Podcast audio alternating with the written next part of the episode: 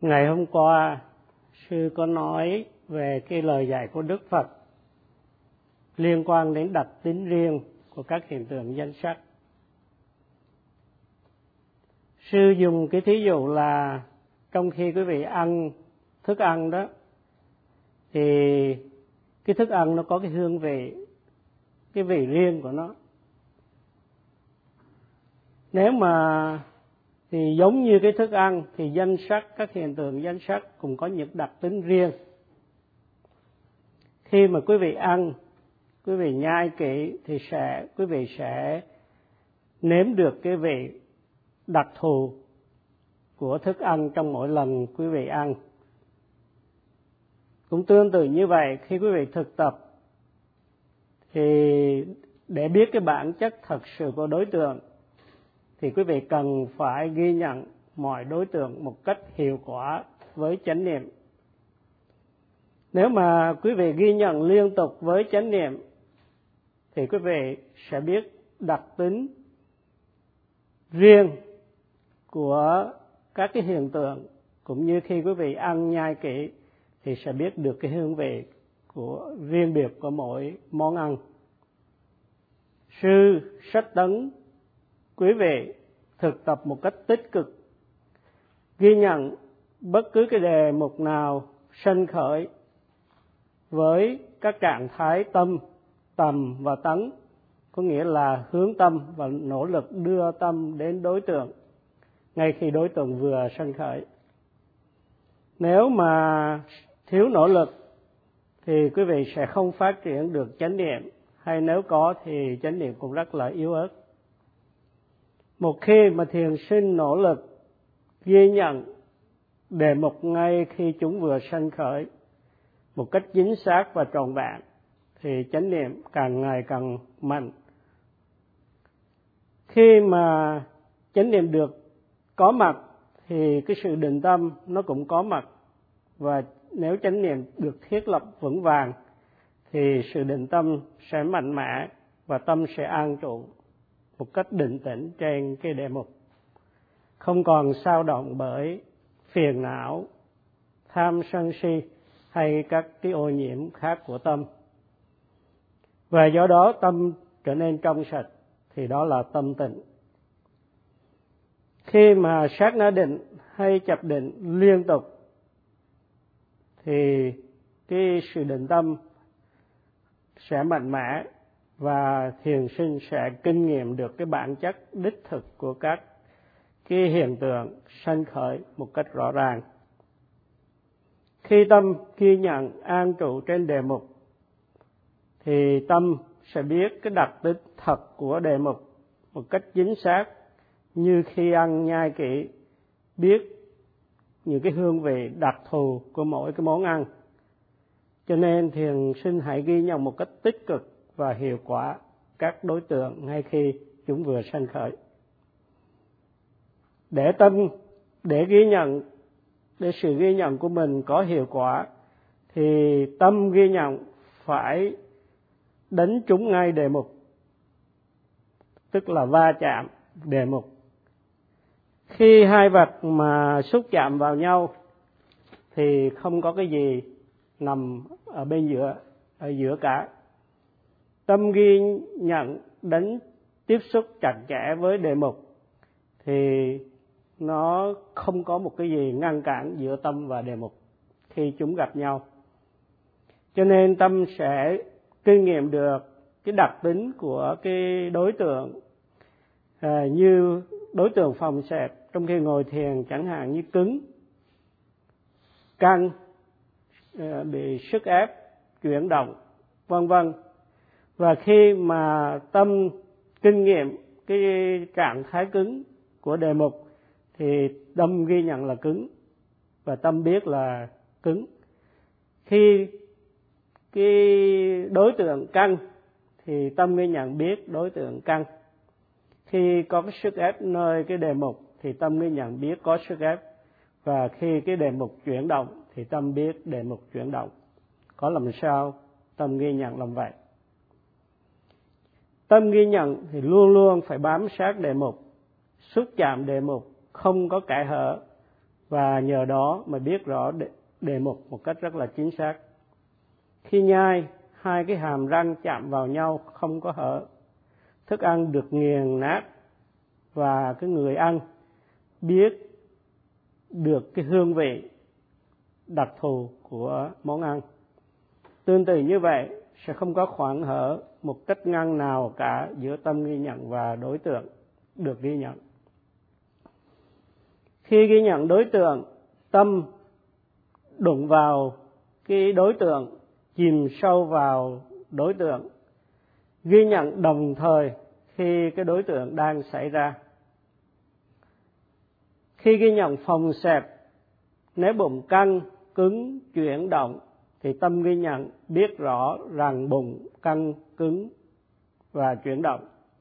Tức là tâm biết rõ những cái đặc tính riêng này của cái đề mục. Nhờ sự ghi nhận có hiệu quả. Khi tâm ghi nhận đề mục, thì tâm tâm nên đánh trúng và chạm ngay đến cái đề mục. Khi cái đề mục vừa sanh khởi. Để được như vậy thì thiền sinh phải ghi nhận ngay không chập trễ một cái giây phút nào cả. Được như vậy chánh niệm mới uh, được liên tục và thiết lập một cách vững vàng và trở nên vượt trội. Thiền sinh nỗ lực để tâm ghi nhận vô chụp đối tượng ngay khi chúng vừa sanh khởi. Để nhờ vậy mà chánh niệm trở thành vượt bậc nếu mà thiền sinh làm được như vậy, thì tâm sẽ được bảo vệ. Vì một khi mà tâm có chánh niệm, thì phiền não hay ô nhiễm không thể nào sanh khởi trong tâm được. Do đó mà thiền sinh cần ghi nhận tức thời và hiệu quả các hiện tượng danh sắc sanh khởi các hiện tượng danh sắc ngay khi chúng vừa sanh khởi. Tâm ghi nhận cần chụp ngay đề mục thiền sinh, để tâm ghi nhận, chụp ngay được đề mục thiền sinh vận dụng hai ờ, chi thiền tâm và tấn trong sự ghi nhận. Tâm là trạng thái hướng tâm, là trạng thái hướng đến đề mục của tâm, và tấn là trạng thái nỗ lực đưa tâm đến và giữ tâm trên đề mục. Khi tâm ở trên đề mục, thì một trạng thái khác của tâm trà sát tâm trên cái đề mục, đó là tứ. Như vậy có ba cái chi? Như vậy là có ba trạng thái của tâm hay là ba tâm sở, tầm, tấn và tứ trong cái sự à, hành thiền của mình? Khi mà tâm trà sát trên đề mục, tức là có tứ đó, thì tâm ờ, giúp cho tâm tạo nên cái chánh niệm. Và nhờ có chánh niệm có tâm định thì cái tâm có khả năng khám phá hay kinh nghiệm được đặc tính riêng cũng như đặc tính chung của đề mục. Thường thì những đặc tính bị che giấu đối với cái tâm thông thường, nhưng khi tâm có chánh niệm và định tĩnh thì tâm sẽ thấy đặc tính riêng của đối tượng một cách rõ ràng. Nếu mà ghi nhận hời hợt thì thiền sinh chỉ thấy hình dáng tư thế hay vị trí của đề mục mà thôi. Chẳng hạn, trong khi ghi nhận phòng xẹp, thì nếu ghi nhận hời hợt, thì chỉ không thấy được cái đặc tính của phòng xẹp, mà chỉ thấy hình dáng của cái bụng hoặc những vị thế phòng hay vị thế xẹp của bụng mà thôi. Khi mà thiền sinh ghi nhận với tầm và tấn thì tâm ghi nhận sẽ vượt qua cái hình dáng cũng như tư thế của đối tượng, tức là của phòng sạc, để thấy đặc tính mà trước đây bị che giấu như căng, cứng, chuyển động, sức ép trong cái chuyển động phòng sạc của bụng. Và thiền sinh sẽ thấy điều này một cách rõ ràng và chắc chắn nếu chánh niệm vững mạnh. Để tâm ghi nhận được hiệu quả, tâm cần có sức mạnh khi mà tâm có sức mạnh, tâm sẽ năng động. Và ghi nhận với cái sự hướng tâm. Khi mà ghi nhận đối tượng với sự hướng tâm, và thì chính, thì tà tư duy không thể sanh khởi. Tà tư duy là những cái ý nghĩ sai lầm, như ý nghĩ tham ái, dính mắc vào đối tượng khi gặp ờ, đối tượng ưa thích thì đó là dục tâm. Và ý nghĩ bực bội xua đuổi đối tượng nếu gặp đối tượng không thích đó là sân tâm hoặc là à, ý nghĩ muốn hãm hại người khác thì đó là hại tâm. Như vậy tà tư duy gồm có dục tâm sân tâm và hại tâm. Khi mà tâm hướng chính xác đến đề mục và được nỗ lực đưa tâm đến đề mục, thì tà tư duy hay những ý nghĩ sai lầm không thể nào sanh khởi. Khi mà tâm ghi nhận vững mạnh, thì thiền sinh sẽ biết rõ đặc tính nên cũng không còn hoài nghi. Mỗi lần mà tâm có chánh niệm, thì tâm được bảo vệ khỏi phiền não. Khi tâm mang trụ trên đề mục, thì sẽ không có phóng tâm nên tâm không có tản mạng sức mạnh của tâm nhờ đó mà vượt trội lên và thiền sinh sẽ hưởng được cái hương vị của pháp. Khi mà thiền sinh ghi nhận đề mục với cả sức mạnh của tâm, thì thiền sinh sẽ cảm thấy hoan hỷ trong khi thực tập. Khi mà có sự ghi nhận hiệu quả, thì thiền sinh sẽ nếm được hương vị của pháp bảo tâm thiền sinh lúc đó sẽ phát sinh hỷ và lạc, hay là cái trạng thái tâm hoan hệ và sung sướng. Khi có tầm và tứ, tức là có trạng thái hướng tâm đến đề mục và trạng thái trà sát tâm trên đề mục, thì trạng thái hỷ lạc và nhất tâm sẽ sinh khởi trong tâm. Lúc đó thiền sinh thấy rất bình an và hạnh phúc ví dụ như khi chơi bắn bi, nếu mà bắn trúng cái mục tiêu, thì người chơi sẽ rất là vui sướng. Thì tương tự như vậy, khi tâm ghi nhận phóng trúng ngay đề mục và bám sát đề mục, thì trạng thái nhất điểm tâm sẽ sanh khởi trong tâm và tâm lúc đó an trụ trên đề mục. Tâm như vậy sẽ ghi nhận đề mục một cách có hiệu quả nên thiền sinh, cảm thấy hoan hỷ và sung sướng, hay đã phát triển được hai tâm sở, hỷ và lạc trong tâm. Khi mà thiền sinh, chánh niệm ghi nhận đối tượng ngay lúc vừa sanh khởi, thì thiền sinh sẽ biết được cái đặc tính của cái đối tượng. Khi bồn phòng tâm ghi nhận là phòng với tất cả sức mạnh của tâm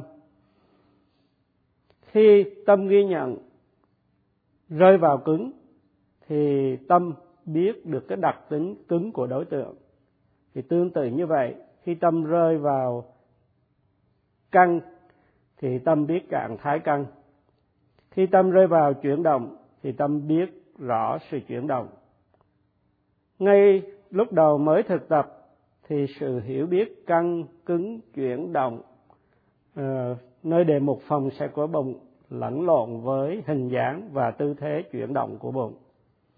Nhưng về sau, với chánh niệm được thiết lập vững vàng, tâm ghi nhận chỉ biết căng, cứng, chuyển động một cách rõ ràng mà không có bị lẫn lộn với hình dáng của bụng cũng như tư thế của bụng nữa.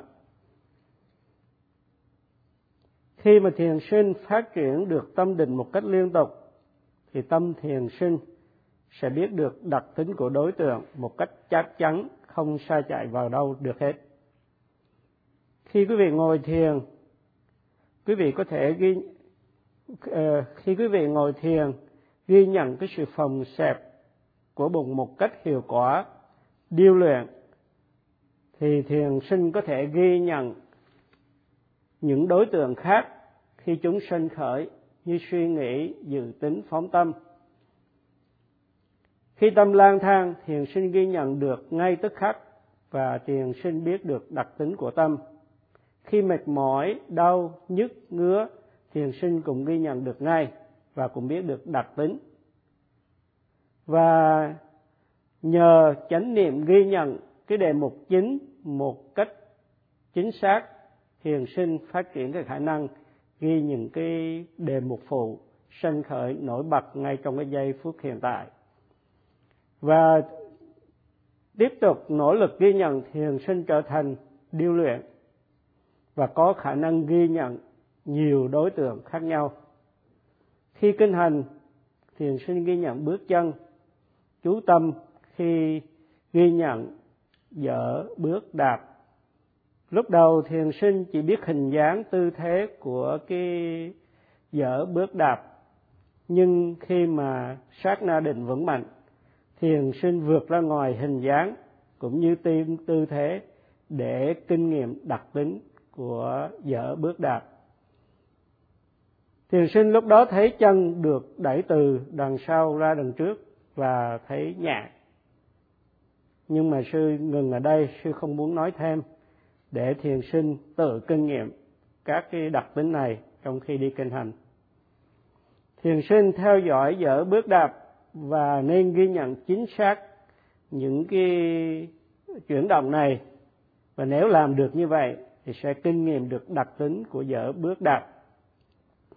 Thì cũng giống như một người nhai kỹ thức ăn, biết được cái hương vị, thì thiền sinh ghi nhận liên tục chính xác toàn vẹn thì sẽ biết được cái đặc tính của dở bước đạp. Do đó mà rất là quan trọng để thiền sinh thực tập nghiêm chỉnh và hiệu quả. Khi đứng, quý vị chú tâm vào toàn thân hình và ghi nhận là cái thân hình mình đang đứng. Quý vị nhớ là khi đứng không chỉ chân đứng mà thôi, nhưng mà cả thân hình đang đứng. Cho nên quý vị ghi nhận cả cái thân hình của mình kinh ghi lại là sự ghi nhận từ chân đến đỉnh đầu. Nhưng mà ngày nay, thường người ta ghi nhận từ đầu đến chân. Khi đứng thì thân mình thẳng. Và khi quý vị muốn xoay xoay trở lại, thì trước hết, quý vị phải ghi nhận cái ý muốn xoay trước. Rồi, chánh niệm ghi nhận chuyển động xoay bằng cách ghi nhận cả thân hình mình, cả thân hình mình đang xoay.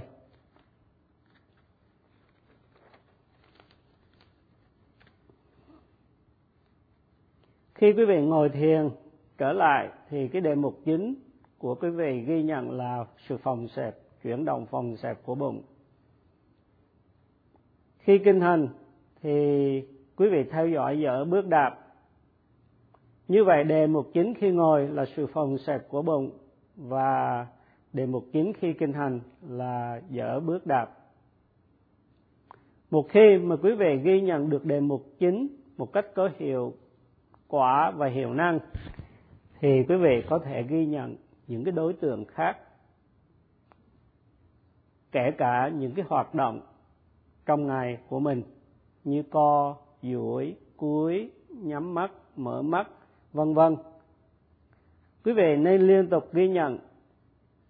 Nếu quý vị làm được như vậy, thì tuệ minh sát sẽ sanh khởi và phát triển.